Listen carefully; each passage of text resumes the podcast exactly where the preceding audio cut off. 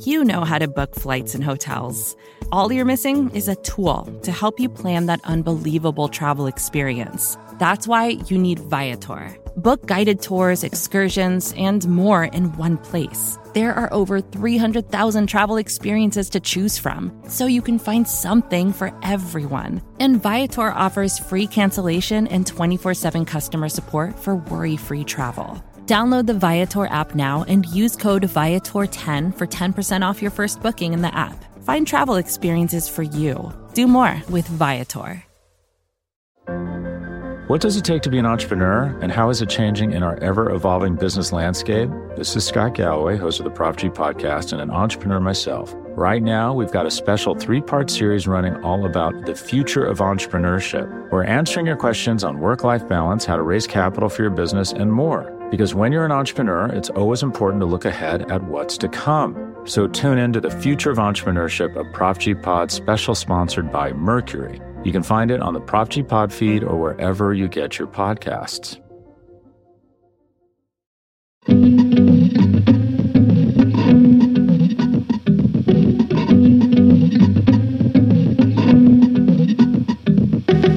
Hello, this is Good One, a podcast about jokes. I'm your host, Vulture Senior Editor, Jesse David Fox. Each episode, I have a comedian come on to play a clip of one of their bits and then discuss how they wrote it and how it fits into what they're trying to do with their comedy. This week's guest is David Wain, who you may know best for co writing and directing Wet Hot American Summer. That movie, and the cult that eventually formed around it, has allowed David to pursue a career of single minded silliness. From films like Role Models, Wanderlust, and They Came Together, to TV projects like the Wet Hot sequels, Children's Hospital, and his recent Netflix spin off, the procedural parody Medical Police. To understand David's career in film and television, as we talk about in this episode, you have to start with The State, the comedy troupe he and a bunch of friends started at NYU in the late 1980s. In addition to David, many of the group's members went on to make quite a name for themselves in comedy, including in all of David's projects, um, be it Michael Showalter, Michael Ian Black, Ken Marino, Joe Lo Kerri Kenney, or Thomas Lennon. After college, they somehow convinced MTV to give them a sketch show, also called The State. It was very much a DIY production. David and the other 10 members of The State wrote, acted, directed, and edited the entire show. The group was highly motivated and quixotically ambitious, hoping to change comedy forever. As a result, relationships would sometimes get contentious. Early on in the group's history, David punched Ken Marino in the back of the head, for example. The series didn't last long, only 26 episodes over four seasons between 1992 and 1995. And though some older critics at the time never understood the state's version of highbrow lowbrow, it's now considered one of the most influential sketch shows of all time. The sketch Dave and I talked about this episode is called Taco Man. I love this sketch. I think it's one of the great sketches. I know that sounds lofty, especially so once you hear how silly and small this thing is, but that's what I love about it. There's a childlike innocence in this sketch that you often see in David's work that remains relevant to this day, especially now. Beyond being perfectly structured, it captures the essence of riffing and just doing the first dumb idea that comes into your head. David calls it one of his favorite state sketches, and I know people that even teach it in sketchwriting classes. We're going to play the sketch now. To set it up for listeners, Kevin Allison plays Jake the mailman, and Michael Ian Black plays the guy who wants to know what's happened to his mail. David makes a cameo appearance at the end as Michael's wife. Thomas Lennon plays a neighbor who passes by. Also, there are two key visual jokes in it, so if you can watch the sketch right now, I suggest it. I'll give you a second. Okay, I'm back. So if not, I'll just tell you what happens. At the end, when the mailman leaves, he just vanishes. And then you'll hear Michael and David saying bye to someone. It's their mailbox, walking away. I know, brilliant stuff. So here is Taco Man, followed by my interview with David Wain, which we recorded in Los Angeles in January of this year.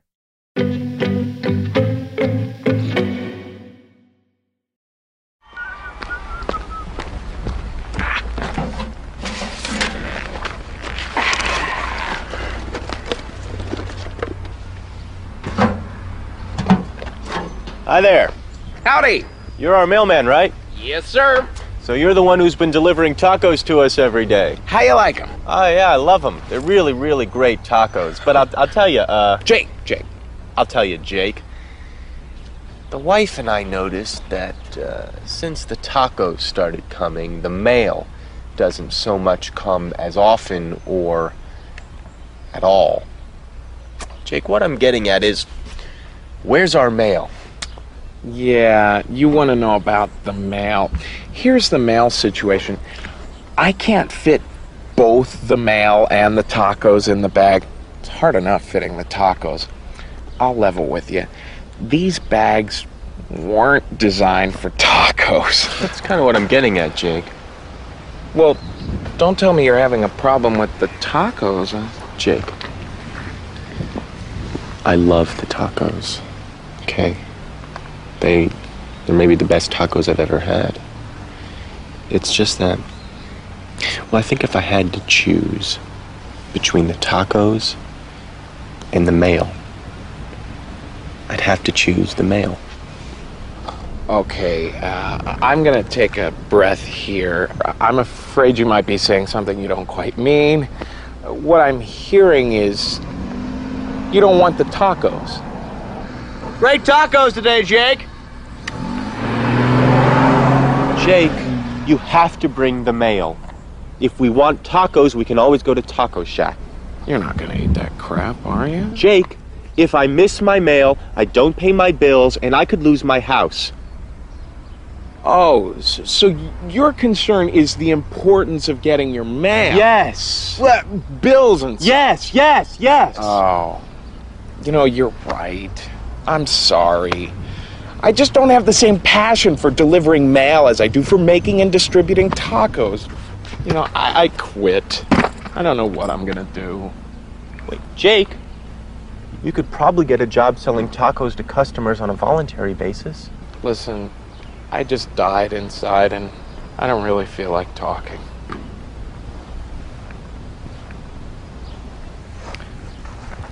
So is he going to start delivering our mail now? I don't know, sweetheart.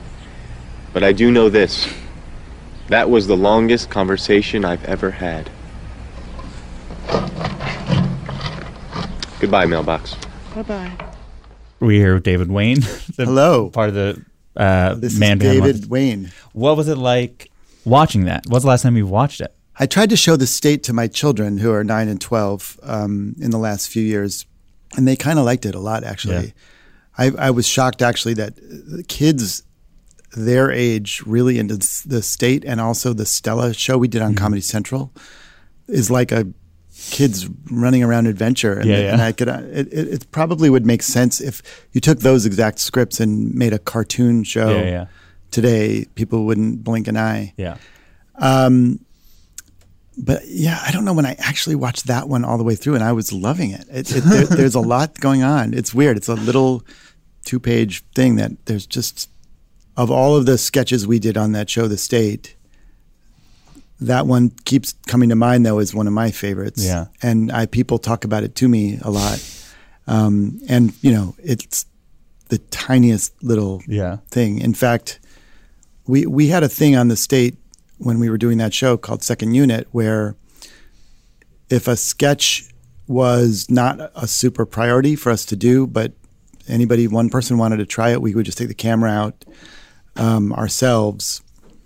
And I remember very clearly that day we were shooting a bigger sketch, and I think it was called Sal and Frankie Um, and we had a film camera and our crew and michael jann was directing it and me and kevin and michael ian black just took the camera a camera and me on the shoulder and we just found some random street and just did that ourselves there was literally nobody else there Um, well, I mean, it's I mean, it's incredible if you watch it how the insane production value we uh, achieved. with, with just that small crew. The the state had such a specific process, especially considering how many there was of you, of how sketches that did demand more production value got through. And you know, Taco Man I think is by third season. So sort of just as a baseline, what is the what was the traditional method in which state sketches were sort of pitched and then Well, the truth is that even that one went through the, the process, oh, okay. they, the, which was, well, to some degree. We had a daily pitch meeting. This is a process that evolved because we had been doing this work together as a college club uh, for a few years before we got on MTV, but a, a surprisingly, in retrospect, small number of years before we had our own TV show. But we, um, it was a very democratic, very staunchly everyone is equal voiced system we had, and so it it was a lot of time talking and arguing to get consensus on everything. Yeah. Um, but we sat around every day at 10 and everybody read things that they wrote and we criticized them. And a lot of times the consensus was no, or to come back if you want, you know, and you could always bring it back with a revision if you wanted to keep pushing it. Um, and we would, we learned the game that quantity is important. And so that we would put 100 sketches before the, through the process Yeah. and then pick the best 10, you know, and then f- from those we would submit to the network or to producers and then we would still whittle it down and shoot a smaller number of those and then of those we would uh, the ones we shot we still only put about three quarters of them into the Oh, show. So you said this went through to the traditional process, so it was pitched and then deprioritized. Do you remember sort of how yeah it it was started? well i remember writing it very well because we were shooting a, another sketch Mm-hmm. called uh, lincoln logs i think and we were sitting in some house and i th- i know that it was 1991 or something and so we had very you know, rudimentary old old macintosh uh, Mm-hmm. laptops but um, i think me and kevin and mike black were just sitting around um, on the porch of this location board and we just started typing and some of some sketches came out sort of like this one did where we just started typing lines and till it was done and pretty much that's what it was you know Yeah. and i think what struck me about watching it now is there's a certain stripe of things that i've done over all mm-hmm. these decades that have a have that quality where one line flows into the next in some logical way but the whole has makes no sense at all. Yeah. And and I was really tickled by that. And so yeah, each line it's it's like a bad improv or something like each each line is just responding to only the line before. yeah, I was I was thinking that to jump sort of more in the future, unlike a lot of your peers, your films have a lot less improv necessarily than like say Yeah. Judd Apatow. Um, but a lot of times your your the writing feels like improv. It's like you impro- improvise in the past. Like, Right. it's- what is the element that you feel like you're able to in writing capture that you feel like you don't need the improv for? Well, I'm not saying I don't need improv. I just think it's a yeah, just different different version of the process. But um, I think it's always been. I always think about the idea of sitting around a table with your friends and making some stupid random joke and laughing, and my take being like, yeah, but let's actually do that Yeah. um, and having to me a lot of the trick is to take away your judgment or your inhibitions and be like that random thing that you just thought and laughed at and moved on from don't move on from it. Um, and so i like yeah i like when things feel whimsical or, or you know out there. And a lot of my favorite things that i've written have been written with a friend whether it's ken marino or uh, Michael Showalter or now 80 Miles or other people where you're just m- saying something to make the other person laugh. And then when the first instinct is, all right, now let's get back to our writing, you're like, well, actually, this is the writing. this is the writing. Yeah. Do you remember how the original idea of like the base what the basic was there's a ma- mailman who delivers tacos? Or do you know how you got into just the basic premise of it? You know, that there's a thing called automatic writing. Yeah. I- I think we often do that with typing where we'll just literally start typing and see what Yeah. what it got typed. It's like a guy, a mailman delivers tacos. Yeah. And then it's like, well, b- based on this fact, what is the next thing? Well, some of my favorite jokes that I like, a lot of times, for example, all the way coming to medical police right now, I remember being in the writer's room of medical police and I'm working as an EP, like going through a script with the, the writers. Mm-hmm. I'm the one on the keyboard, but we're all looking at the screen and we're all revising or talking through a script. And we did, we do these EP passes on with Children's Hospital and other things too. And sometimes I'll just be writing down what everyone's pitching, but then I'll add on a new joke just typing wise mm-hmm. basically to entertain the room. Yeah, yeah. But then sometimes those become the best jokes in the Yeah. show, or my favorite jokes in the show. But then to talk towards improv, what I like though is, I mean, Wet Hot American Summer has a lot of everything has that I've done has elements of that. But then to have the chance to let see if that weird random joke does stand the test of draft after draft after draft, and going through the whole process of post production and everything. So that's why to to to be able to do both so that by the time you get to set, you've actually honed that joke. It's been in a table read, or you've read it over and over, and you're still laughing at it. Then you're okay. Keep keep it Yeah. going. Um, so I want to walk through some of the beats of the sketch. I think um, there's an article where Jake Fogelnest talked about how we teach this sketch, partly because it opens so strong, which is a man delivers tacos. You're like, here's the premise. That's not what it's supposed to be. Yeah. You're like, oh, this world's different. Right. Well, Jim Sharp uh, was our producer when we did the state, and he was this very um, straightforward guy who we loved from Seattle. And he was just like, "There's just got to be more jokes. A lot of uh, put more jokes on the page. Start with a joke." And so, you know, I think my guess is we were saying there's a mailman, and then he puts a taco in the mail. Yeah. And then the person comes and confronts them. And the first thing that you laughed at watching, which was like, I'll tell you what's your name, Jake. And then he goes, like, that sort of very common language in the middle of this absurd thing. Right. And playing it without a, even a hair of comedic twist, which is also something I love. You know, making. I'm, I'm working on this new show right now as we speak. You're in my office, and um, we're teaching all the new people coming in exactly how to do this kind of thing where we want to make sure that all the delivery and all of the execution and all the art design and everything is the grounded part because the dialogue and the situations are so absurd, you know.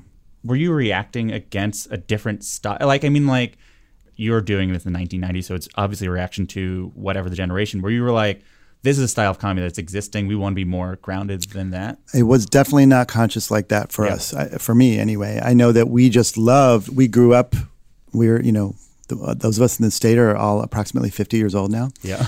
So we grew up uh, watching SNL, and, and for me, a lot was SCTV um, and Monty Python, and you know Steve Martin, Woody Allen. Those were my tent poles, and I think when we got together, when we talked about our mission statement and our what we're up going to do, which we did a lot, Yeah. it was mostly about we're going to take over the world and we're going to we're going to be like the the shit and we're going to you know we're going to dominate the style of comedy we were trying to do almost was unspoken it just Yeah. seemed like uh, the amalgam of the 11 of us and what how it came out and what we laughed at is what we did Yeah. um so, So, so the mailman, uh, you know, Mike references that like, hey, we noticed the mail hasn't come in, and the mail's like, well, the problem is it's hard to carry both. These bags were not designed to carry tacos. Right. It's it's that it, it is funny because in a tiny little sketch, it does touch on another element of what I have found funny a lot over the years is this notion of uh, plottingly over explaining exactly what's happening. Yeah. I think it, you you'll use exposition, which a lot of comedy would get in the way, and you, they'd have to do it. You're like, well, we're going to use that over exposition, especially in Right. medical police, where time is like hypothetically matters. as a storyteller, I also very much like to err on the side of clarity. I I, I really feel like having the audience need to catch up or or be confused as to what they're watching, especially since most people don't pay attention, Yeah. is really important to me anyway. I think the idea of using super obvious or making a joke about exposition is an old stale joke area but then again I do like swimming around sometimes in old stale joke areas Yeah. or finding my own little version of it. side of it yeah Um, so then, you know, Mike gets intense. He's like, the problem is if you don't deliver the mail, I won't be able to pay my bills and I lose my house. And then that's when uh, Kevin is like, oh, your concern is about the importance of getting mail. right so Again.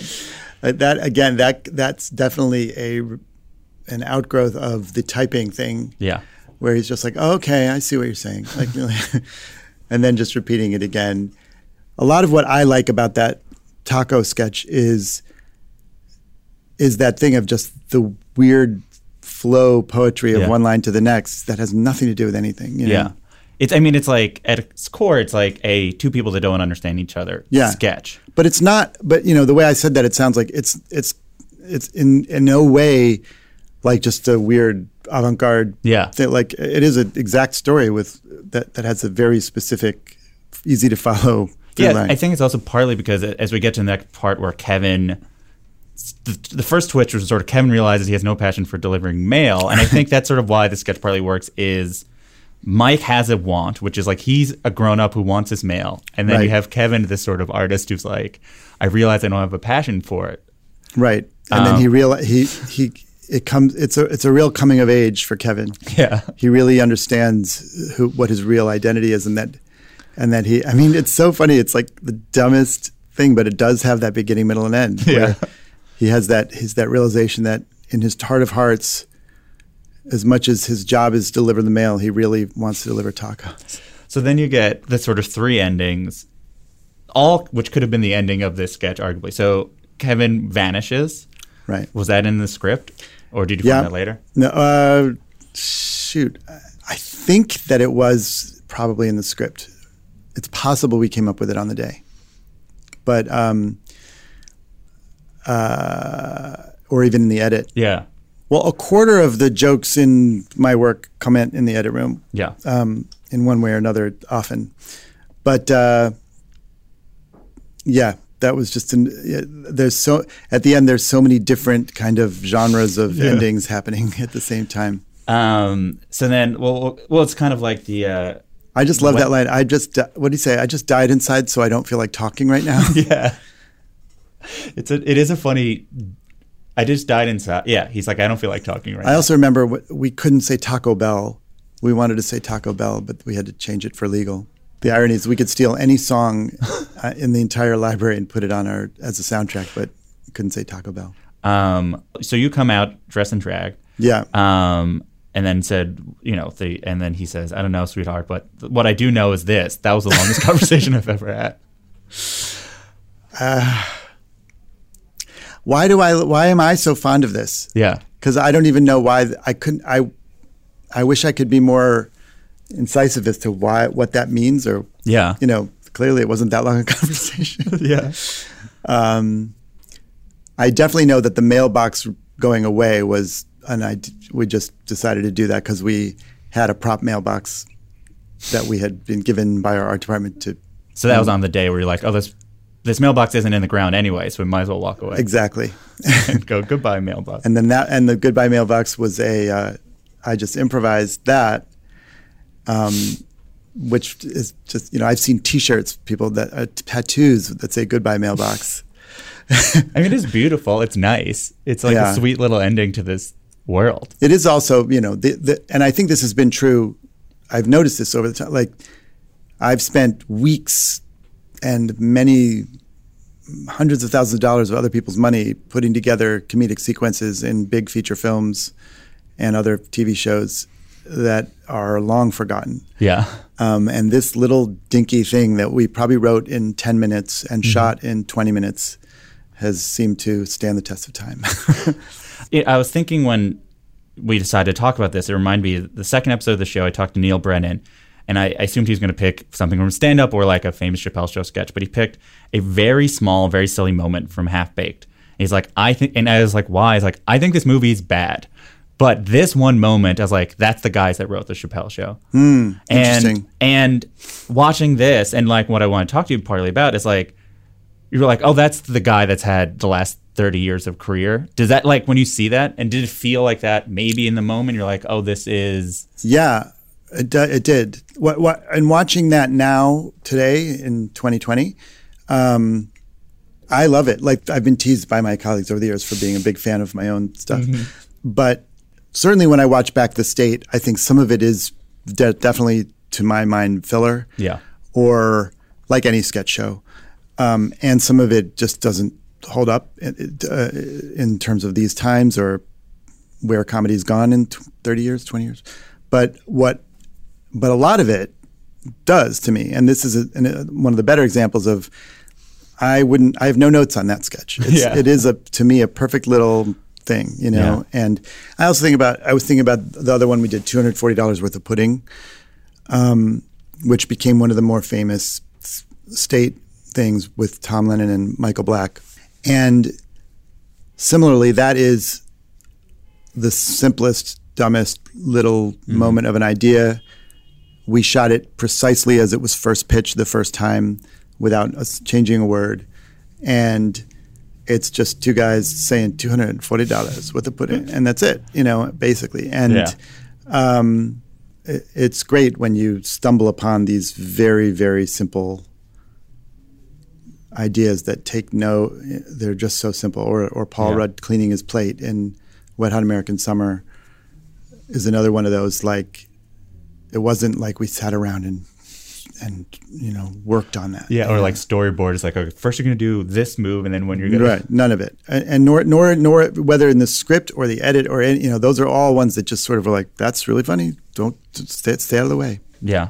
When directing the state or even direct, do you like, were you giving notes to performances? Like how, what was the role of a director in a thing where you're sort of all collaborators on all parts of it, and then Well, what's funny is in those sketches, like like in Taco Man, it was literally me on the camera, and then the two actors, and so and I think I was probably holding a boom mic in the on my other hand, um, and or maybe there was someone else there, but I well, don't it think must so. have been when you walked out. Well, because it's No. because it's we cut we put it on the tripod because I was the, I was also the Yeah. cinematographer and the director.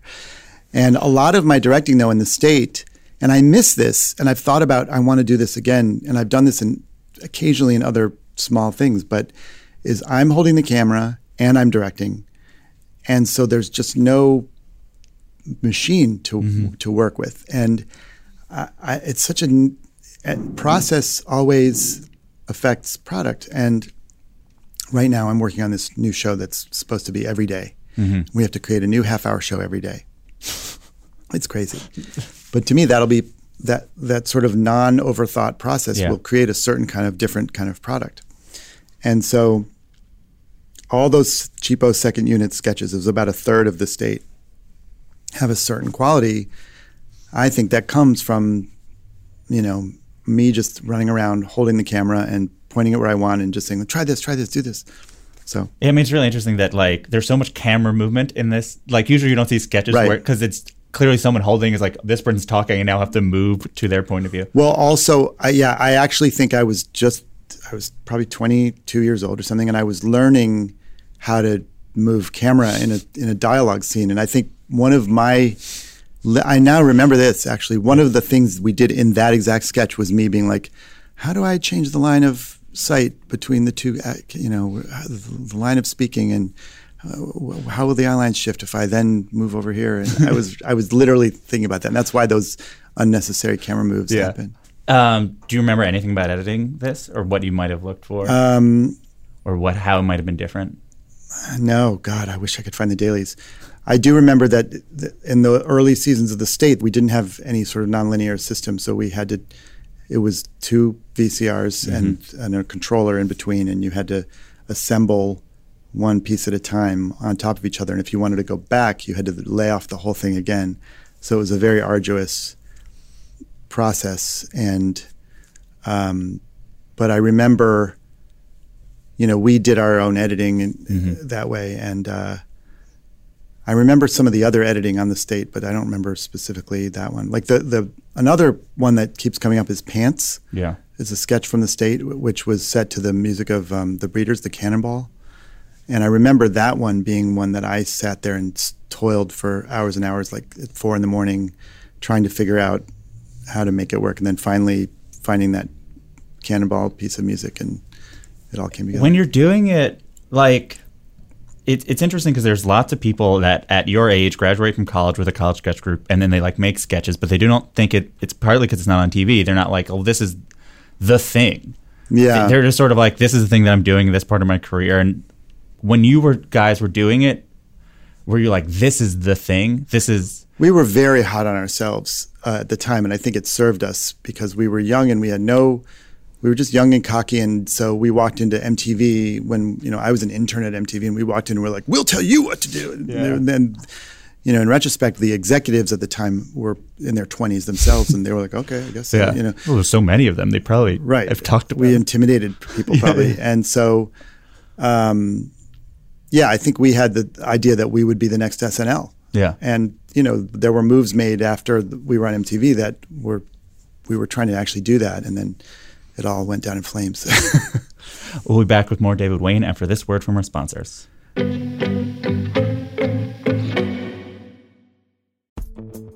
Vacations can be tricky. You already know how to book flights and hotels, but now the only thing you're missing is, you know, the actual travel experience. Because is it really a vacation if you're just sitting around like you would at home? You need a tool to get the most out of your time away.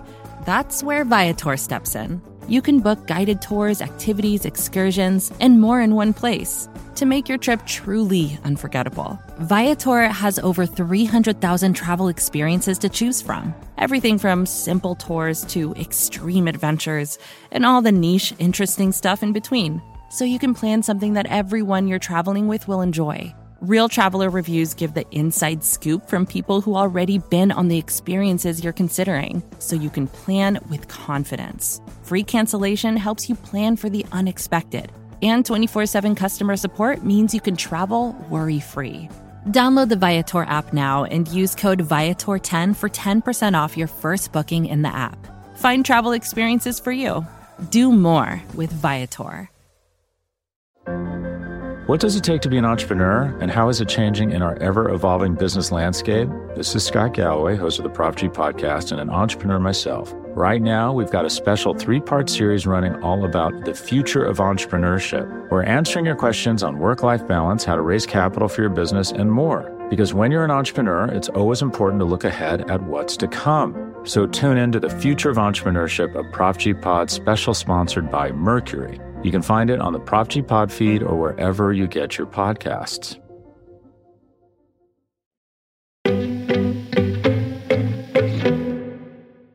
Uh, we are back with David Wain. So um, I really want to talk to you about tone um, and how do you create it. And I was thinking I was going to start with the section of a review you wrote for a made up publication when you started the state as a way of promoting the state. Oh, Manhattan Arts Review. Yeah, yeah. Um, which is funny because you wrote a review that I think is like a very even-handed, fair review of the state. Before real you guys started, but there was a sentence I really liked, which is. Uh, much of the appeal seems to come from the combination of innocent humor and urban savvy that enables them to convey a true funny nature of life to an audience whose funny bone has been desensitized by the form- formulaic recycled comedy that populates cable televisions and comedy clubs across the nation, save The Simpsons. Oh my god. Um, so, so I want to talk to you about something that I've talked to a lot of people th- that are sort of your peers in terms of. I feel like my whole career evolves from my love of typing. I got to say. Go on. so, but it's like kind of perfect, and but it, you know, it's a question I ask a lot of people who make a similar type of comedy. Uh, like I've, I've asked the Lonely Island guys this, I've asked Scott Aukerman this stuff, which is there's there's comedy that you do that you, you say like oh, we just had this dumb joke not as a pejorative or like this idea is stupid sort of trying to tap into something stupid um, and you'll get reviews from critics who'll be like this is stupid like they don't get it Yeah. and then there's this sort of other comedy that also gets reviewed poorly and is also called stupid and you know, I often use like Paul Blart as an example, even though I think there's parts of Paul Blart that are sort of Yeah. well done. Um, but you know what I mean of sort of like there's the dumb comedy we're doing dumb on purpose, and There's actually dumb. and there's actually dumb. And is there a distinction to you? What is it? How do you sort of like Yeah. I- verbalize it? How do I- you do it in practice? I I th- I think from my taste the distinction is laziness. Yeah. Like I feel like I I never saw Paul Blart, but I know the kind of thing you're Yeah, talking exactly. about. What a movie like that that I think of that, and it, sometimes I think of some of those lazy spoof movies that are Yeah. out. You know, scary, whatever. um, to me, it's it truly is a laziness. It's unconsciously hacky or um, going through the motions of what they think other people might laugh at or what are supposed to be jokes. Um, whereas this is all taste, I understand, Yeah. and totally subjective. But for me, a lot of stuff we would do, or as you mentioned, Scott Aukerman or Lonely Island, is that it's it's a more um, knowing and crafted version of dumb. Yeah. Um, and uh, if you watch uh, MacGruber, it's not. They're not like let's just do whatever comes up. Yeah. know, and and that's that's I think the the misconception, which is a good misconception. Yeah. And I and I think sometimes we had people coming and writing scripts for us on Children's Hospital, and they were so random in the wrong way to Yeah, me, yeah. you know. And they were like, they're like, "What do you mean you do anything on the show?" And I'm like, "No, it's not really. There's actually so much thought and structure, and so much goes into Yeah. then creating the place where you can just be stupid. I guess. You said something really interesting, which was it's a the idea that it's a good misconception that you like that some people don't get it. I guess it sort of like creates a paradox. Well, of- there's two parts to it. Wait, Yeah. I, yeah. The, to me, I love that. I, re, I always remember one of the early reviews of the state. The state, I think, w- was that it feels easy, breezy, and breathless. Yeah. And I always remember those lines just because uh, I don't know. People tease me, but but but I just like the idea that it, and and in a lot of the things that we, you know, Wet Hot American Summer has this slapdash, thrown together like we're just doing whatever comes up next quality for some people. And i like that some people feel that way even though for sure it was the opposite. We spent many years Yeah, yeah. honing every word of that in our in and and then s- scrutinizing it every step of the way. Um, and i like yeah so that that dichotomy i like. And then but then you're also talking about critics who will say this is just stupid um, I don't understand, you know, and and that was what a lot of the really hostile reviews of, of the state, Yeah. Wet Hot American Summer, Stella, other things that came out were truly like, I can't believe this even exists. I don't get it. Like, why does anyone laugh at this? Oh my God, it's just stupid. yeah. Um, and in a way, I'm like, great, you know, that, that's not for you. But and then other people are super obsessed with it, and that's great. Yeah, it's. I, I feel like I should note, like it, those things really got very bad reviews, and I feel Yeah. like it should be, like I think a lot of people self mythologize, like, oh, this thing got bad reviews, and you look back and got like pretty good reviews, and like, but like truly, like it clearly was a thing of not some groups of people not getting it. There's a It's hostility when Yeah. you really don't get it. You're like, I'm not, I'm not even sure how to criticize this because it doesn't fit into a. Yeah. It's not like a bad action movie. You're like, I know what it was trying to do and it didn't do it. This is like, I'm not even sure what you're trying to do. Yeah. What I love though is like the over time there people, uh, critics are starting to turn around on just at least understanding what the idea is Mm-hmm. for it. And then one of the most gratifying things right now is our new show, Medical Police, is on Netflix. And a lot of the response we're seeing on social media is people who don't know any of the previous Yeah. stuff basically saying, oh my God, this is the dumbest thing I've ever seen, and I can't stop watching it. And we see some version of that tweet over and over and over again. Oh, like they've never even knew this comedy type existed. They're like, this is so dumb. But I think a lot of what works about medical police is uh, I'm working in partnership with John Stern and Krister Johnson and Rob Corddry. And Krister in particular is really was pushing towards like story and making it a good action movie that you actually care about having to do nothing with the jokes. And then people are really tethered by that. Yeah. And then it allows for the really stupid stuff to uh, reach, I think, a wider audience. I will say so many things I've I've done have started off not being that style, but then they I just can't help but drift back Yeah. into it. And I will say there's things like we did this movie, The Ten, in 2006, seven, which was didn't have anything like that to tether you. So for people like you have to be like a hardcore graduate school fan of this stuff, or else it's like really awful. Um, anyway, that just came Mm-hmm. Yeah. to mind. Go on. Um, you, you mentioned the the distinction between like the sort of scary movies or whatever, and and as we talk about things that the works of yours that would be broadly defined as parody, though they sort of don't follow certain rules of parody. And I noticed something as reading the annotated Wet Hot American Summer script, and there was one example that I thought was really interesting, which was during the Capture the Flag game. There's a moment where I guess you cut to people in jail, and in quotes, of the game. Yeah. And one part, there's a bunch of kids and then a grown man making chess pieces out of stone using a rock hammer. And next to him is a poster of Rita Hayworth. It's like a la Shawshank Redemption. And you talked about taking it out because that felt like on a different side of whatever line. I was wondering if you could talk out sort of that distinction. Yeah, well, as we were editing that movie, we definitely were like, that's the that would be in the scary movie version of it. Mm-hmm. If we're spoofing something, we're spoofing more general storytelling and genre things, mm-hmm. or we might be making a reference in a more weird, sly way to or to something more obscure if it's a specific reference. And we've done that a lot too. Um, to like random forgotten scenes in Tootsie or mm-hmm. or uh, a random moment in Animal House that we reference in in Wet Hot or but um, Which which moment? well, there's a scene where Donald Sutherland uh, is living with Karen Allen, and then uh, Boone comes over and realizes that the professor is living with his girlfriend, and and sh- he comes out and he's like, "Katie, Katie," and then he picks and then he lifts up um, something, and you can see his butt, and it's just it's a totally like connector scene in Animal House, but because the woman's name is Katie, we sort of recreated it shot for shot and her reaction including the way she touches her forehead and mm-hmm. and the way she responds and everything like to the to the millimeter for no reason. Did, has um, anyone noticed it? probably not.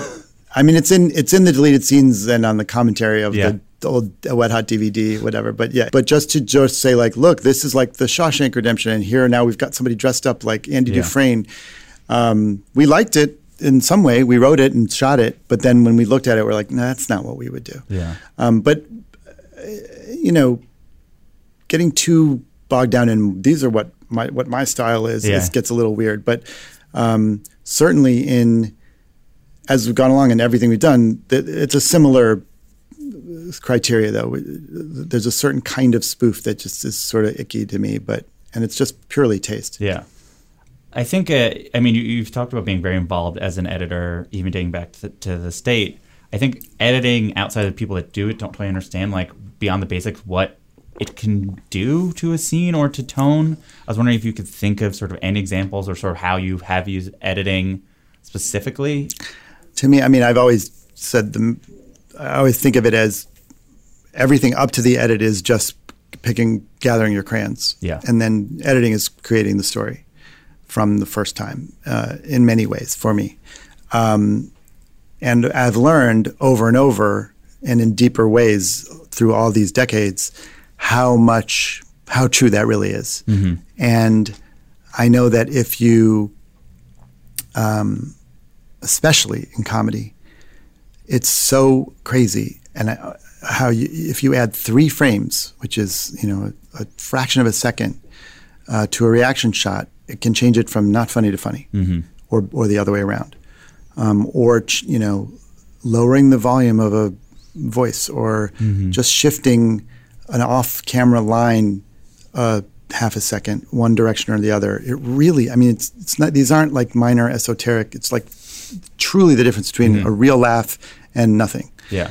Um, and then, of course, the bigger decisions of like include that scene but take that scene out, or uh, you know, s- change the lines in this, or or cut this part in half, or forget this part of the story. And Can you think of a specific scene where you made a small change or, or any change that sort of completely altered it? Or well, I mean, the the movie they came together is an example where the the, the entire movie we made a ninety minute movie that was okay. Part of me w- realized that it if there was only a way to take out like half the movie yeah. and replace it and leave in the best stuff. Yeah. And that's what we ended up doing. And we, and we took out half the movie and shot all that connector material of Yeah. four people talking at a table, um, all in eight hours, and created a new movie that, for me, works beginning to end. Um, and that was basically an editing thing. Yeah. Um, Um, I've heard you say that, like meta jokes that make it clear that you're aware that this is a movie, or even jokes that sort of break the reality in the style that Taco Man does throughout your career, um, allow you allow you to better care about the stories and the characters f- for you to your own sensibility. In so much as that by getting out the way of you being aware that it's a movie, I think it allows you to connect. Uh, it almost is Brechtian, from what I understand about Brecht. yes. Can you explain it a little bit further into how it connects to you? I would say, you know, sometimes. Certainly, as a moviegoer, um, I have had both experiences where, where where something feels so real and caught in the moment that it that's another way of really being brought into it. But I think some of the greatest emotional wallops for me, you know, something like Parasite, uh, one of the greatest movies I can remember, uh, is to me there's that that level, that layer of awareness and artifice helps you go even deeper into it. Because I mean, you said it better than I could. Yeah. Just it, it take, gives you that a license to go into it because we're all we all know it's a thing. Yeah. I mean, and that's why to me, you know, Annie Hall is so powerful. And we're- he's constantly breaking the fourth wall, and that that doesn't take you away; it, it brings you in. Yeah. Um, in in the state oral history, Michael Patrick Jann, a member of the state, described you in a way that I really liked, which was da- David's sense of humor is without a doubt the sense of humor of a little kid whose parents have just come home from a night out. His entire voice seems to ro- revolve around, I, I, I, I came up with this funny thing. You want to watch it? Ah, it's really funny. And then the parents go, okay, David, thank you. And you'll, you want to do it again? Okay, that's David's baseline voice.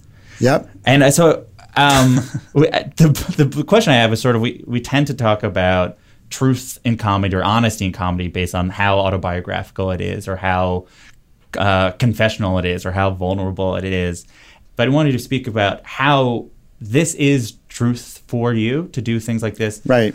Uh, yeah, that's. I never thought of it quite exactly that way, but I think that's right. I mean, whereas other people's way of hitting at their truth is to, you know, speak very delib- uh, literally about what's going on in their marriage or um, what it's like to live their current life. I, I feel like my way of accessing my truth is to um,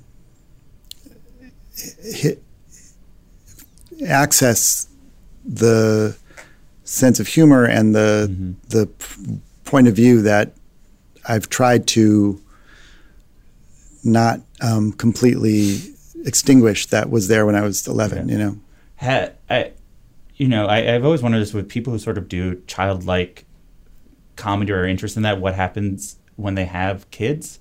yeah. Did, did it change in any way? Did it remind you? Was it reminds me all the time. I mean, my kids definitely are have similarities to me, being my kids, and I have two boys, uh, nine and thirteen, and uh, nine and twelve, and they um, they also think often that uh, that I am the they can't they are sh- just shocked that I make my money being funny because they're like you are the least funny person ever lived. Um, but they also laugh sometimes, and Yeah. and but yeah, I definitely as parenting goes, you you you're taking through step by step your own childhood one more time, um, and it is fun that way to see see those echoes. Yeah. Uh, but um, that said, though, I feel like times changed a lot, and uh, my, my the things I access from my own adolescence and preteen, it's- it's just a, it's a whole nother world, um, and I find that that that in itself interesting, and Yeah. the things that are the same.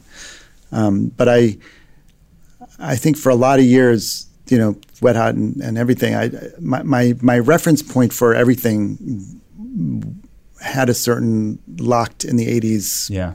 thing, and I do feel now like I'm done with that. um, we tend to talk about like well the sort of general conversation about when we think of like serious comedy or when comedy is important it's that you know it's comedy that talks about social or political things or the sort of human condition and as a person who sort of dedicated themselves valiantly as i wrote i don't remember why i capitalized valiantly so much but uh, valiantly to this style i want to talk to you about why it's important and uh, i'm going to read you an excerpt from ernest becker's denial of death talking about uh, the, the psychologist Otto Rank. He was a peer of Freud's. He worked a lot with artists. Um, as a jumping point of this conversation, we'll see how this goes. The only secure truth men have is that which they themselves create and dramatize. To live is to play at the meaning of life. The upshot of this whole tradition of thought is that it teaches us once and for all that childlike foolishness is the calling for mature men. Just this way, Rank prescribed a cure for neuroses as the need for legitimate foolishness. I obviously, I certainly to some degree subscribe to that notion. Um, I mean, it's it's a it's a charitable quote to pick that you could say. You could probably find some other things to say that are less. Um, but I think uh, you know, I, I do think there's uh, the the court jester is important, you Yeah. know, and as a consumer of um, entertainment content story, I tend to gravitate away from things like that. But that's probably just because I do it all day long. Yeah. I think that comedy with um, integrity is important and appreciated and needed. Uh, and and I know it really pleases me when I see that. Um, sometimes people come up to me and they're like, I, I, it's been a tough year, and I just wanted to let go and laugh at something, and you, boy, did that work for me, you know, and and just to see something that, and that that that there's care. I just feel like the care and and and fun and effort that we put in translates all the way to the people who receive it in the best circumstances, and that's that's important. And I think the saddest part of our business is how many people are stuck, either consciously or not, making things that you can see a movie, a feature film, and there's hundreds of people that work on it. And you get a sense sometimes that there's no one involved who actually really cared about it. They're Yeah. all just doing a job. And that's sad for them and for the people who have to watch it. I mean, you got into the industry being able to work with your friends, like in a way that's sort Oh, of yeah, like, so much luck. yeah, Yeah, I mean, I, I think having your dumb instincts validated at an early age is it's hard to uh, replace that for a good starting point, and also to have your friends with you, as we did with the state, yeah, all along, like uh, supporting each other. So that you know, I don't think I ever would have gotten to that thing without that because. Um, it's too easy to give up or have doubts about your voice when there aren't 10 other people next to you being like, no, we're, all, we're the best, we're the best.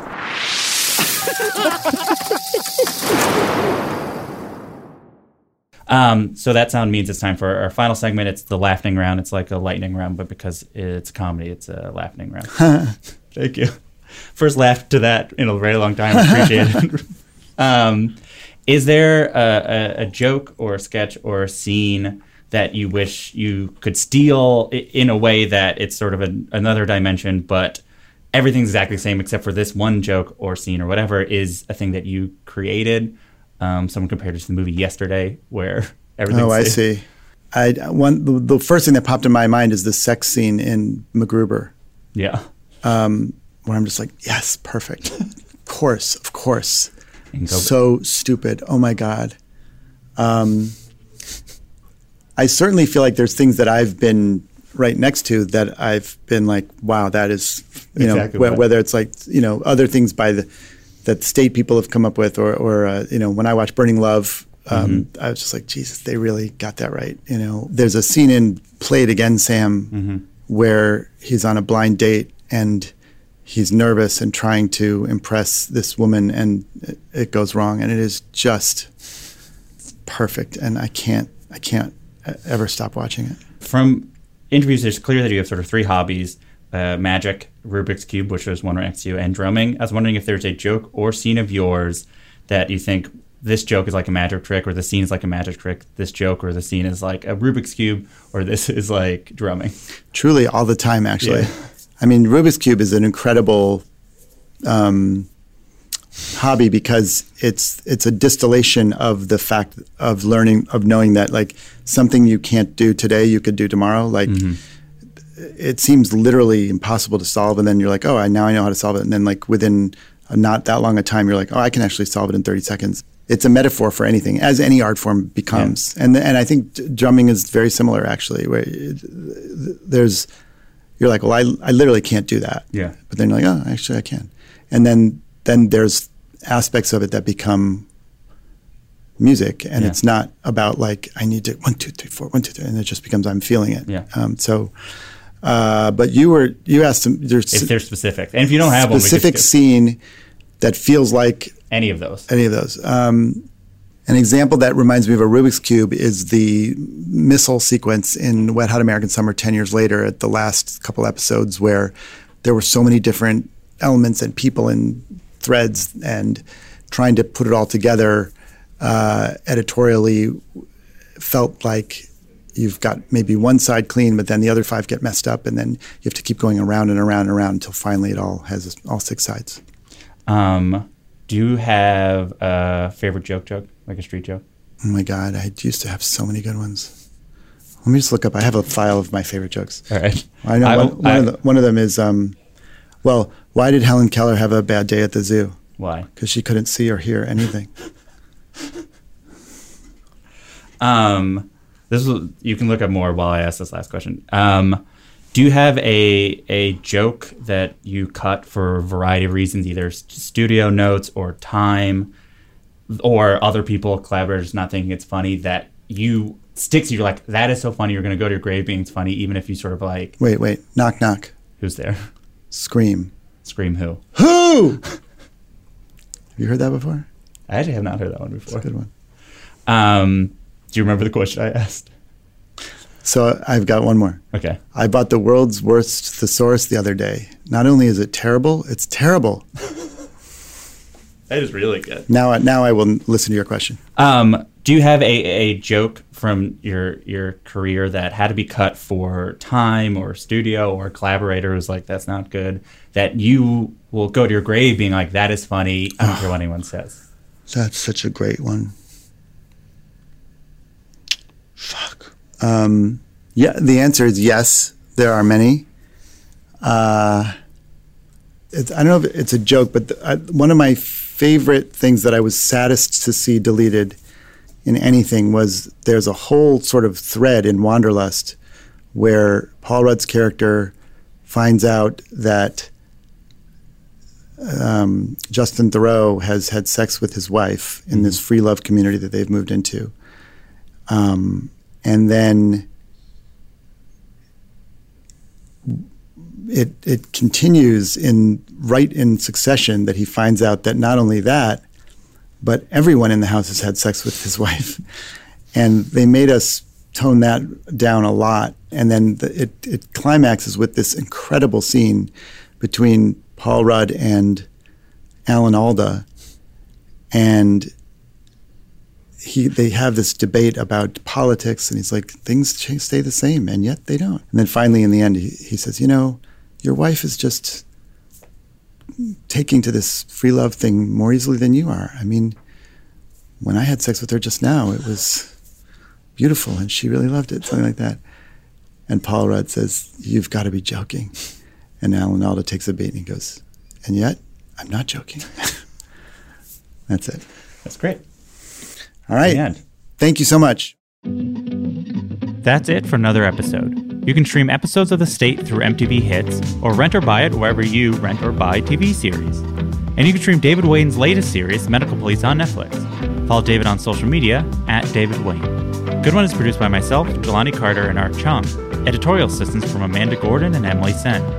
Gautam Shrikishan did our theme song. Write a review and rate the show on Apple Podcasts. Five stars. Email any comments, questions, or laughing around suggestions to goodonepodcast at gmail.com or tweet at us at goodonepodcast. I'm Jesse David Fox, and you can follow me at Jesse David Fox. Good One is a production of Vulture and the Vox Media Podcast Network. We'll be back next week. Have a good one.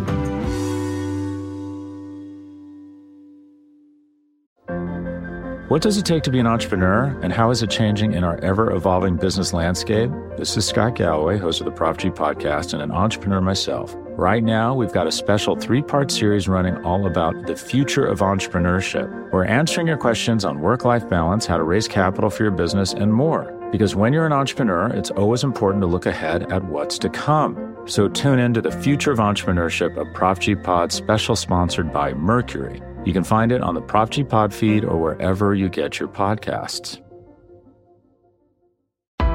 Why do you run? Why does anyone? I always thought that runners loved running, and that's not the case. Most runners hate running, but they choose to do it. In the new docu-series Running Sucks, brought to you by Team Milk, Abby Ayers learns why women runners everywhere are driven to go the distance. It really is about taking my power back and proving myself wrong. Team Milk is about fueling women's performance and helping them along their marathon journeys. You can sign up now for the inaugural Every Woman's Marathon taking place in Savannah, Georgia on November 16th, 2024. Learn more and register at everywomansmarathon.com.